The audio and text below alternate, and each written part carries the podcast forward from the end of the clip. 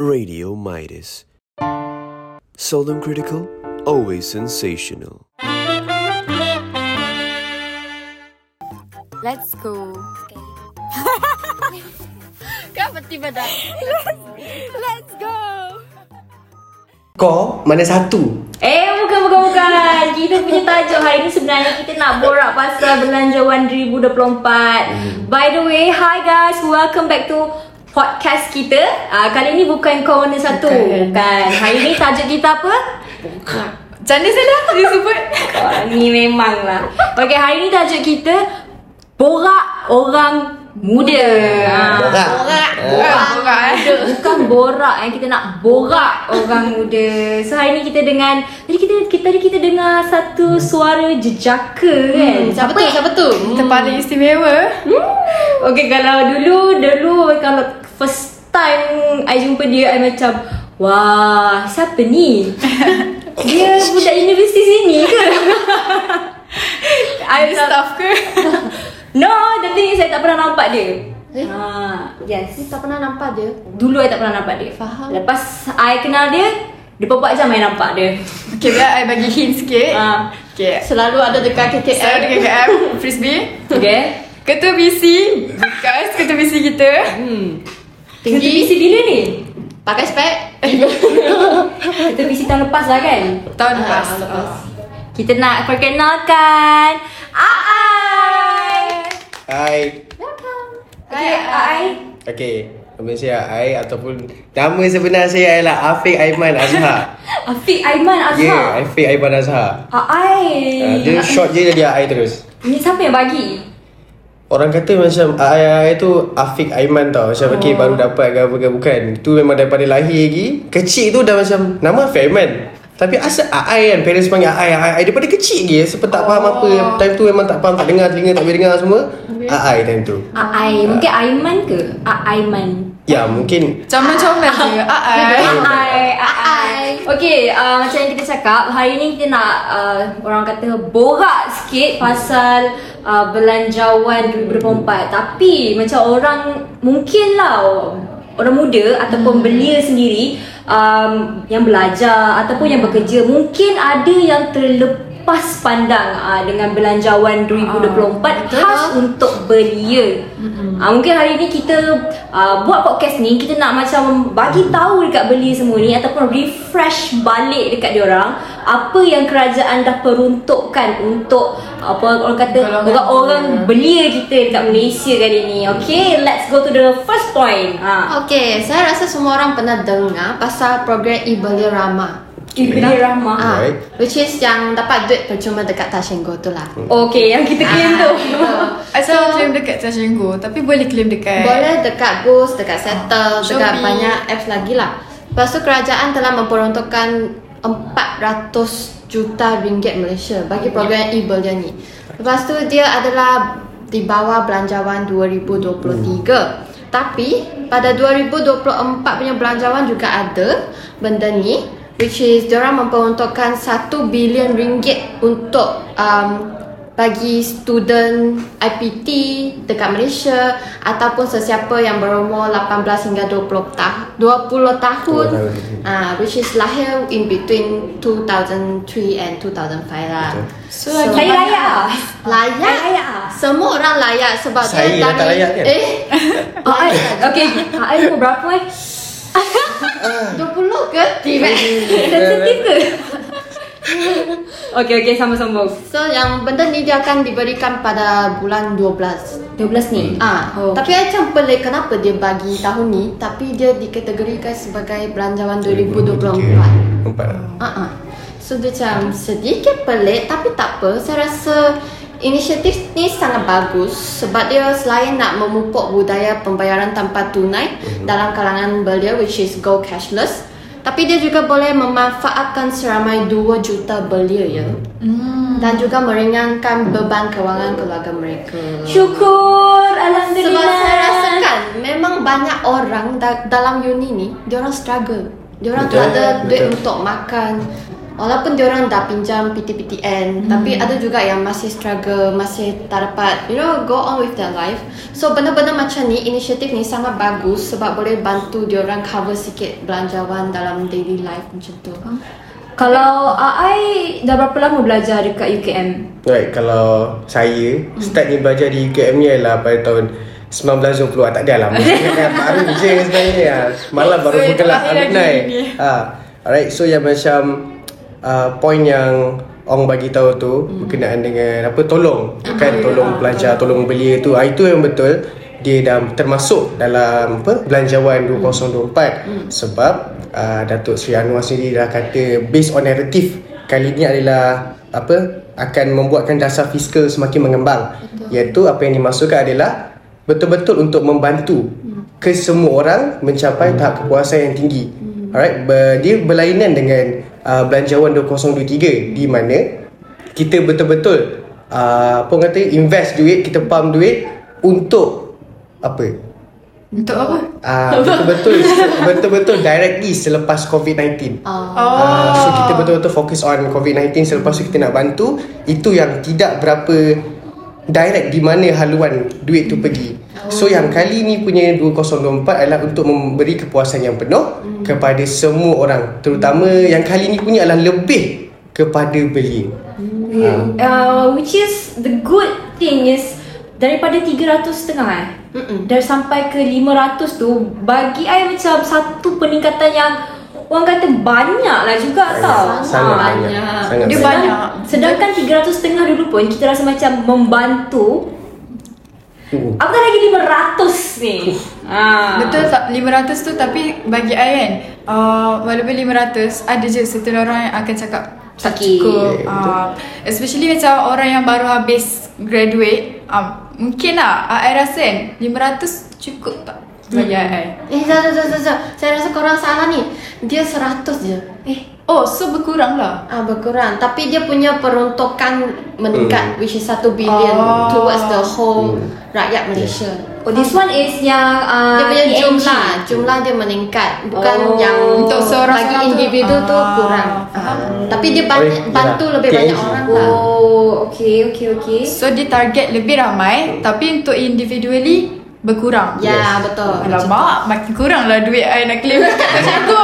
Tapi dia orang ada macam insentif tambahan Macam dalam Oh. bentuk voucher Ataupun macam cashback Dengan reward point pun ada juga Okay, Sela, pada pendapat you, Aha. you rasa voucher and inisiatif lain ni sebenarnya cover tak benda yang diorang kurangkan duit untuk e-belia ni? Tak tahulah nak cakap macam mana Tapi bagi I kan sebenarnya Kalau untuk saya sendirilah kan Ha. Duit is everything Betul. Kau bagilah aku voucher Free makanan ke apa ke I would Nak- say Aku akan choose juga duit tu Betul. Sebab, sebab Betul. Duit tu sangat orang kata Kalau orang yang berkeluarga sendiri pun ada masalah Betul. Apatah lagi kita yang belia ni Kais pagi makan pagi Kais petang makan petang Kalau tak kais tak makan apa-apa. Ha Maggi-maggi Itulah Lepas tu kalau macam um, Korang pernah dengar ke Macam Even student kan hmm. um, Yang kais pagi makan pagi Kais Hmm. petang makan petang ni Kalau yang duduk Sabah Sarawak tu Kalau lah dia orang macam Cuti Orang kata Cuti pendek Eh cuti, Cuti- pendek lah kan? Ya. Diorang uh, memang lagi kais pagi makan pagi duduk dekat bilik sebab oh. bila bila cuti, cuti-cuti penting ni tak balik, kafe akan tutup. Betul Student. Tapi benci Ah, I pernah doh. rasa ke benda ni? Pernah Kalau nak apa Macam Sela cerita yang pasal kais pagi makan pagi kan. Kais pagi makan pagi ni betul Berapa benda ni memang facts lah Betul. Benda ni betul Realiti kan Memang sekarang. realiti untuk sebagai seorang student Betul macam Sela cakap Even keluarga pun struggling Apatah lagi seorang pelajar Betul. Okay sebab I ada satu cerita Pasal ni boleh cerita ke? kan? Boleh, sumpah Boleh, boleh. Kita suka. Ha, cerita ni sedih lah Alamak. Dia ada Okey, seorang saya sedia tisu ah, dulu. Seorang apa orang kata Orang kata hamba lah ni Hamba Allah ni kan ha, Ciptaan dia kan Anan eh, Ah. kita letak Anan eh. Ah, Anon lah. Dia Anon lah kan. Hmm. Okay. I makan kat kafe. Hmm. Makan kat kafe. Lepas tu dia datang sebelah I. So I kenal lah orang ni siapa. Hmm. Dia datang makan sebelah I kat kafe. Time tu dia ambil lah nasi dia letak atas uh, meja makan. Tapi nasinya tu nasi dengan kuah saja. Oh. Lauk tak ada. Lauk tak ada. Nasi dengan kuah aje. Tanya dia, uh, kenapa tak tak ada lauk makan? Kenapa kuah kan? Lepas tu dia kata Tak nak lah mahal Hah? Mahal eh? Oh okay tak apalah kan Tapi time tu I memang baru je juga duduk hmm. Dah, Macam banyak lah lauk atas pinggan I ni ah, kan Lepas tu uh, Rasa macam tak sedap hati nak makan tau. Betul. Rasa tak selesa lah. Tak selesa nak makan. Sebab personally pun I kenal orang ni siapa apa semua. Tapi dia makan janganlah. Kenapa? Kuah je kan? Betul. Lepas tu I terus time tu Dekat I punya pinggan ada ayam Ada daging Ada sayur. Lepas tu tiba-tiba I tak nak Macam tak boleh nak makan. So I apa? Ambil pinggan dia. Kongsi. No I ambil pinggan nasi dia tu I tolak pinggan nasi I Lepas tu I cakap uh, Eh sorry eh. Ada hal kejap lah. Makan dulu yang ni. Uh, So nasi dia tu I bungkuskan. Uh, Bawa naik bilik lah. Uh, Simpan nasi lah Tapi yang tu kesian lah Sebab masa Tu macam sebab sikit kan. Sebab bila cerita banyak kali pun Benda ni sedih Sebab Ingatkan benda ni Orang akan tunjuk dalam bilik je. Tapi dekat depan I macam Weh tak boleh lah. Kau makan ni Aku belah ni atas. Uh, Kau makan sampai habis. Rasa nak nangis Sedih dengar. Sebenarnya benda ni orang kata orang tak tahu. Ya, kita orang tak tahu benda ni. Benda Kita ni tak tahu. ada je kat mana-mana. Even Betul. orang sekeliling kita mungkin kawan kita sendiri yang kita kenal jalan-jalan ke Kan. maybe struggle juga benda Nampak okey Tapi sebenarnya financially Ya. uh, Semua orang struggle In a way I ada satu kawan juga Dia datang daripada Sarawak Dia um, Macam cakap lah Dia kalau cuti kan Mana nak balik Ya, Sarawak sampai tu Sarawak jauh Jauh. jauh Mahal tiketnya kan Bukannya kajang kan Ha, jadi Kacang pun fikir dua kali Nak balik tak Ah, Jadinya bila setiap kali jumpa dia balik dia akan ada satu mood orang kata depresi hmm. tu. So jadi macam um, kesihatan mental pun sebenarnya terganggu jugalah. Betul.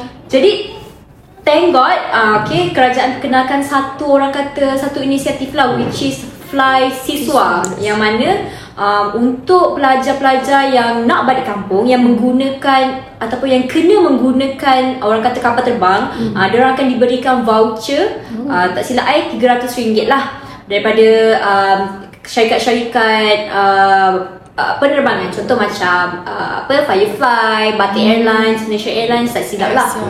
Uh, lepas tu macam uh, kita kena semak dulu. Korang-korang semua belia semua orang. Orang orang muda semua. Zaman sekarang ni minta sangat jangan jadi pemalas. Betul Itu Orang betul. muda satu je Pemalas Betul. Kau nak something Kau Buat usaha usaha, betul. Kau nak voucher ke Kau Kau nak cari. ke Kau usaha pergi cari Okay untuk ni Korang kena buat semakan lah Korang kena ada effort sikit Buat sem- semakan dekat um, Apa ni ja, Apa ni Laman web um, Kementerian Pengangkutan Malaysia Korang check dekat situ Bagi apa dia nak And then uh, Tengoklah layak ke tak Kalau tak layak Buat balik uh, Apa ni permohonan Try, try. try. Sebab kan Masalah I I tengok sendiri kan Betul. Macam Orang Jelas. Bukan kita nak Salahkan generasi Generasi sekarang Kan, bukan, Kan bukan. Dia sebab it, Ya. it depends on Orang Ah, Tak Betul, yelah betul. tengok macam Malas Itu tak nak usaha Betul, itu bukan dekat apa orang kata belia je ada pemalas dia sebenarnya. Hmm, semua Betul lah kan. Kat semua ada yang dah berlaki bini ke, bini dua, bini tiga, semua Ah, ada pemalas. ni. cakap pasal Okey, okey, okey. Sorry, sorry sebab sebab kata borak kan. eh, Bini dua tiga sensitif lah Saya tahu ni. Betul, elemen pemalas tu. Hmm. Dia memang di, apa orang kata bergantung dekat individual tu sendiri. Dia orang sendiri kena sedar akan you ada kawan 10 orang pun uh-uh. You bawa diri you seorang. You ada best friend yang paling rapat 10 orang pun Kalau kata seorang pun dah bestie No.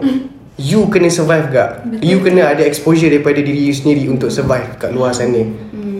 Itulah kan. Kita Kita kita zaman sekarang ni memang kena orang kata kena sentiasa dalam bahasa Melayu ya cakna. Ah, kena Ah, cakna ni. Dalam bahasa Inggeris ni kena alert. Ah, alert.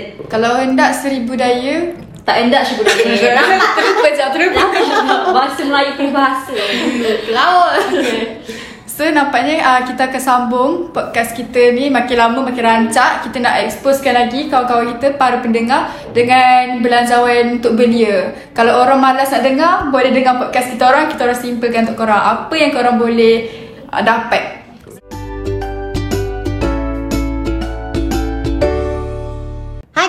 welcome back to our podcast. So sekarang, ha, kita nak sambung tentang My Pass 50 eh. Mm-mm. Untuk orang-orang yang tak tahu, mm. sebenarnya MyPass 50 ni bukan benda yang uh, baru letak kat dalam belanjawan.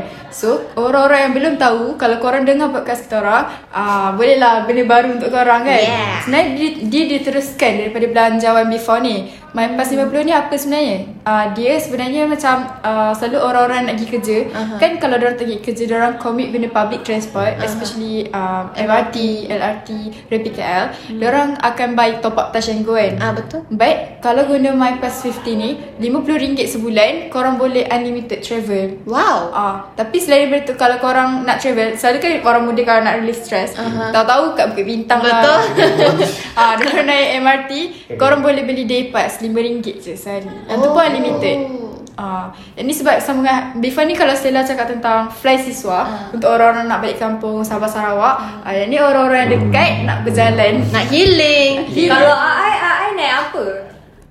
Ah, saya, saya sejujurnya uh, Last saya naik public transport masa saya Bila masa saya sekolah kot Wah. Itu pun sekali sahaja Sekolah rendah menengah. Sekolah rendah Oh, jauh tu. ah, You saya dah fly ke? lah Ni Oh 20 my tahun lepas lah ni. Ah, Oh ah, Lebih kurang lah 20, 20 tahun lepas Alamak. Sebabnya tak berani sebab rasa macam pernah ada cerita kan sebab macam takut nak naik public transport apa semua tapi yang macam Rainy cakap tadi yang My 50 Ah, my my 50. Ah, My 50 tu macam ah bagus lah benda tu kan sebab kalau kita ambil exact apa price pun mm yang asal pun mahal kan. Mahal lah. Ah, kalau dah Kalau tambah-tambah sebulan, sebulan, tambah-tambah ah, sebulan betul. ah, dah 300. Betul betul. Satu Kot lah. hari RM6. Ah, kalau yang Pergi jauh, balik kalau, lagi. Kalau yang paling dekat RM6. Kalau jauh. Satu hari boleh pergi sampai 20 tu. Betul kalau jauh. Tapi kalau AI sendiri ada kenderaan lah kalau AI tak naik public Ya transport. betul lah yang I naik kereta ke naik Ah, motor lebih ke? selesa dengan motor. Eh, Motor apa? Eh. Motor apa? Harley Davidson dah. Motor Chris. Electric pula. Eh, untuk pendengar-pendengar semua, AI ni dia uh, abang yang membawa motor besar. Rocket. Ah, yang macam kena tunduk lebih sikit oh. tu. Kita pasal motor kan actually um, kerajaan juga bagi apa orang kata macam apa percuma lesen motor Hmm. percuma Oh, ya? yang kelas B2 e-hailing dengan uh, taksi. Tapi Oh. sebenarnya nak tanya AI jugalah. Apa apa benda sebenarnya lesen Lesen. B2 tu kalau AI bawa motor saya AI tahu kan. Ah, okay. Jadi dia macam apa yang apa kerajaan kita bagi tahu itu yang pasal lesen ni berkenaan lesen B2 ni adalah kerajaan dia akan automatically kan di mana lesen yang bawah 250cc iaitu bukan B full B full adalah 250cc ke atas. So daripada 250cc ke bawah tu dia nak convertkan terus secara percuma kepada B full. Ha, tetapi bagi saya macam benda ni memang adalah cons dia sebab motosikal yang bawah yang below 250 yang above 250 ni dia berbeza tau. Betul. dia punya kelajuan kuasa kuda dia Ya, tu. kau kuda. motor AI yang kau kuda tu kan. lebih kurang kan? Ha, So bayangkan dekat dalam Dalam kampus pun ada yang accident. Ha, Ada yang kemalangan. Contoh sebab Motor yang 250 atas memang Susah Kita nak risau. Kita susah nak kawal apa semua. Motor race ke yang Dia lebih kurang lah. Ha, Sebab Cara pemanduannya pun berbeza So budak-budak yang macam baru ambil lesen You bayangkan Dia dah, diorang boleh ambil lesen Start umur berapa? 18. 18 18 tu Bukan 16 tu. Muda. Eh motor, Motor. motor 16 17 tu 16, tak berapa ingat ah. Uh, budak sekolah tiba-tiba ba- dia minta kat bapak dia Pak nak motor besar. bapak dia pula time tu belikan motor yang 650cc. Wow. Sebab apa? Sebab dah boleh.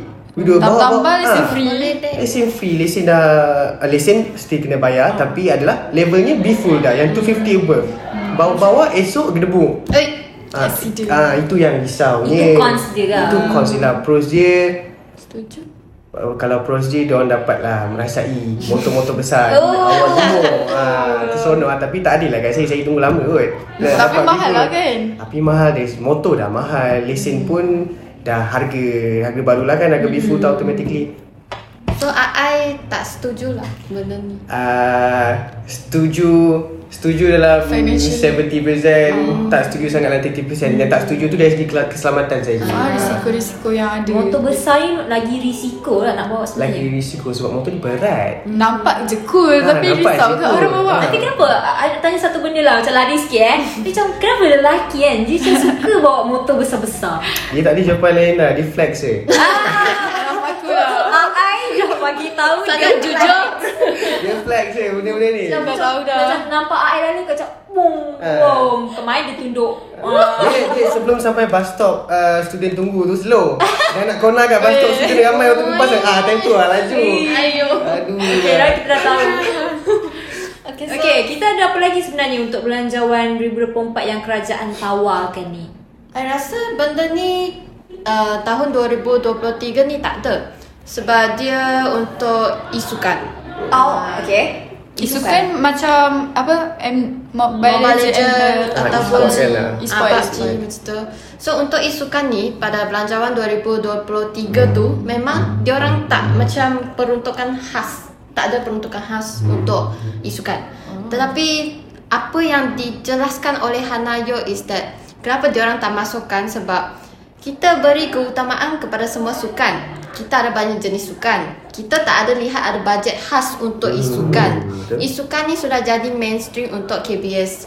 Ini bermaksud setiap tahun memang akan ada peruntukan untuk isukan. Cuma jumlah dia kita tak boleh beritahu. Aduh Ha, tapi ada news yang sambung. Dia cakap uh, Hanayo telah promise untuk bagi benda ni pada tahun 2022 eh, 2024 which is yeah she promised what Berapa? she said dalam belanjawan 2024 diorang bagi 30 juta ringgit Malaysia.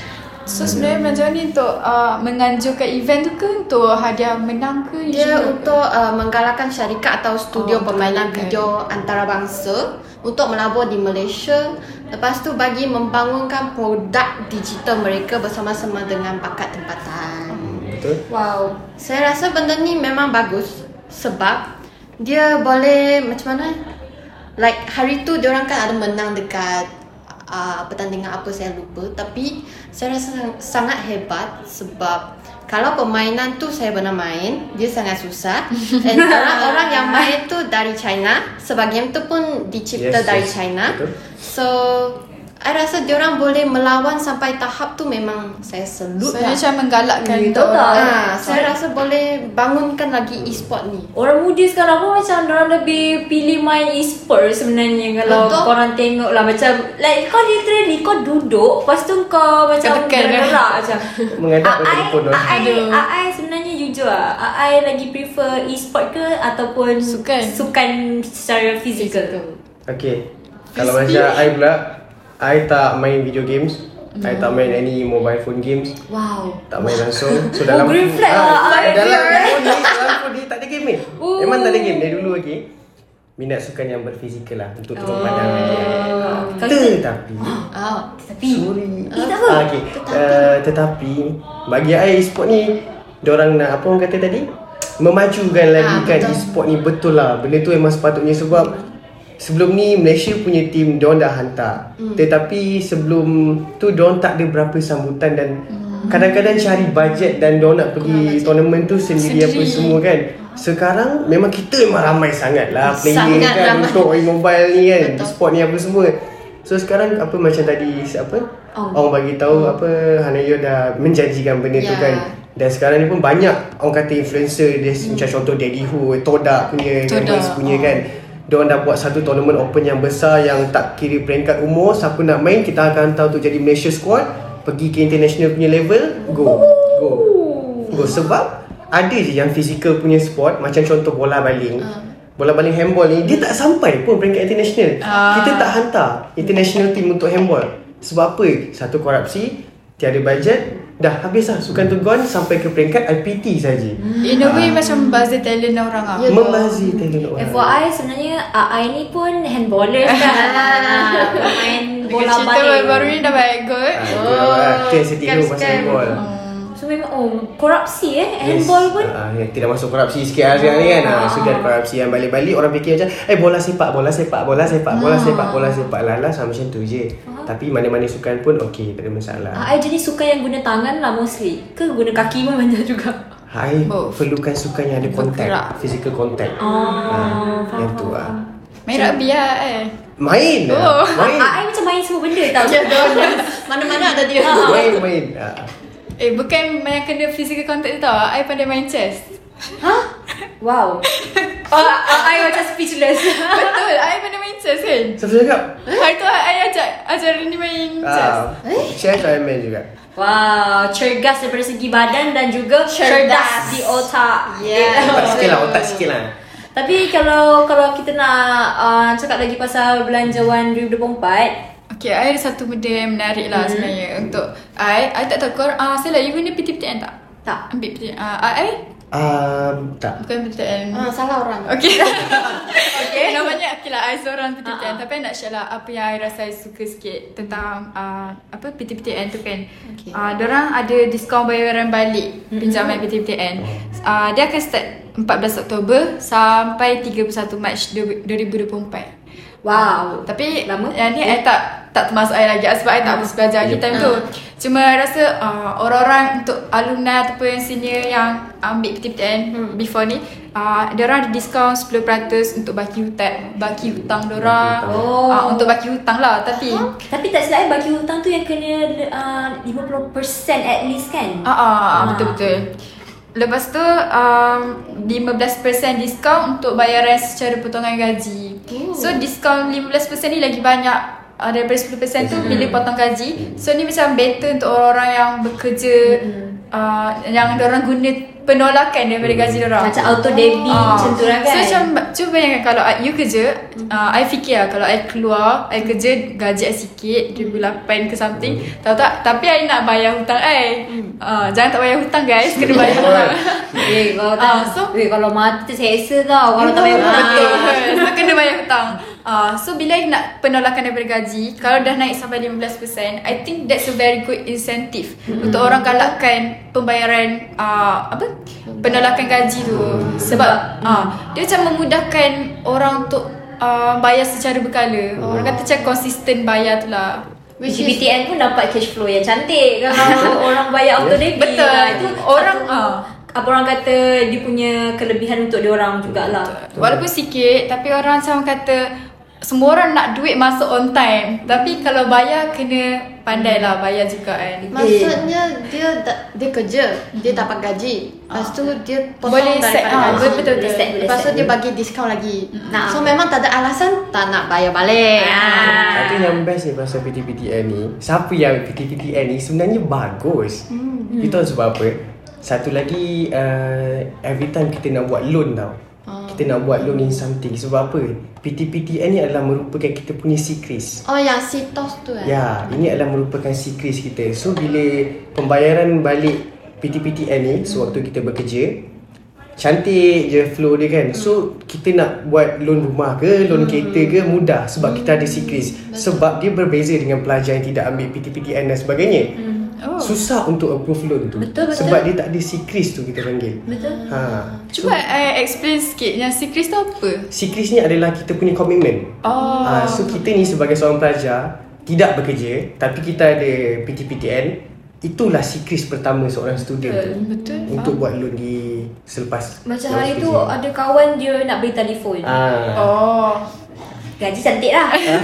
gaji cantik lah. betul Gaji cantik dah. Kau Gaji beriban-riban. Tapi bila check semakan yang whatsoever Tak semua lepas tu eh. tak lepas Buat sebab PTPTN kau tak bayar cantik dek. Aduh. Tak Aduh. boleh dek macam tu. So macam tu kita nak tak nak memang walaupun RM100 kau potong pun bayar lah. Bayar. Ah, asalkan cantik cash flow tu. betul betul Okay, by the way, uh, ini ada lagi satu uh, poin yang saya dapat yang saya rasa macam hari tu orang dah kecoh pasal ni. Ah, uh, korang tahu tak universiti uh, jiran kita UM. Hmm. Yang hari tu Ah. yang kecoh-kecoh Tahu, yang macam dia orang kena bayar yuran sebelum Ya. dia orang boleh daftar subjek tu. Ah, ah. Nah, ini kita nak borak lah macam gosip sikit kan. Macam Oh my God. Ke macam tu? Macam tak logik doh. Ha, betul sebab itu orang kata menganiaya pelajar. Betul? Let's say tadi Ai ada cerita ada kawan dia yang makan nasi dengan kuah je. Ya. Eh, itu pun kita dah rasa macam Kesekian. tak mampu even nak beli ayam seketul pun tak mampu. Kau bayangkan Yuran berapa dia? yuran yang kau tiba-tiba nak masuk belajar belajar balik ni kau kena bayar before kau dah uh, apa ni uh, daftar subjek. Itu namanya memang sedikit tut. Ha, sensor memang sedikit tut. Sangat-sangat menganiayai pelajar sebab um, untuk uh, apa yang kerajaan dah cakap baru-baru ni dia kata okey selagi uh, apa orang kata eh pelajar boleh bayar uh, eh Pelajar boleh daftar subjek walaupun diorang tak bayar yuran lagi. Ya. Dan minimum yuran yang diorang kena bayar adalah 1500. So macam I sendiri tengok eh gerakan-gerakan mahasiswa UM tu sendiri. Ha ambil kau. Dah berhimpun kat situ kan macam yeah. macam cakap ini menganiaya pelajar, menganiaya pelajar. Kalau kena kat UKM sendiri, kita pun akan sama lah macam Betul. diorang. Tapi UM memang bagus lah I rasa dari segi Diorang punya student union hmm. uh, Diorang memang menggerakkan Betul-betul suara mahasiswa tu Dia I sangat, dapat sangat lah berani ya. Hidup UM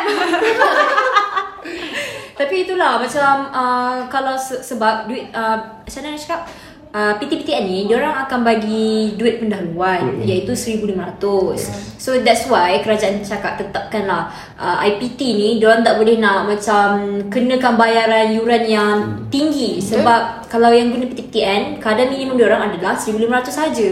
So maksudnya ini saya tak saya tak pasti sama ada IPTS pun um, termaktub dalam benda ni ke tidak. Rasa Rasanya- macam sekali ke? Rasanya tidak.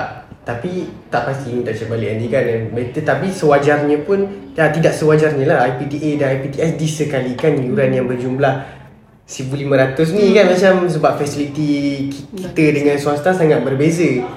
Okay, Eh, I'm coming from IPTS. Ah, betul. Budak-budak IPTS ada ke yang ambil PTPTN agak-agak Uh, IPTS mostly PTPTN. ada. Um, IPTS Banyak saya ber- berasal daripada Tibet. uh, IPTS macam I cakap, uh, facility memang terbaik. Memang Terbaik. TikTok Bukan ah. fasiliti lah kan. Kau tengok Yuran management sama Kau tengok management dia orang macam mana? TikTok ke tak? TikTok. Eh tak. Tidak.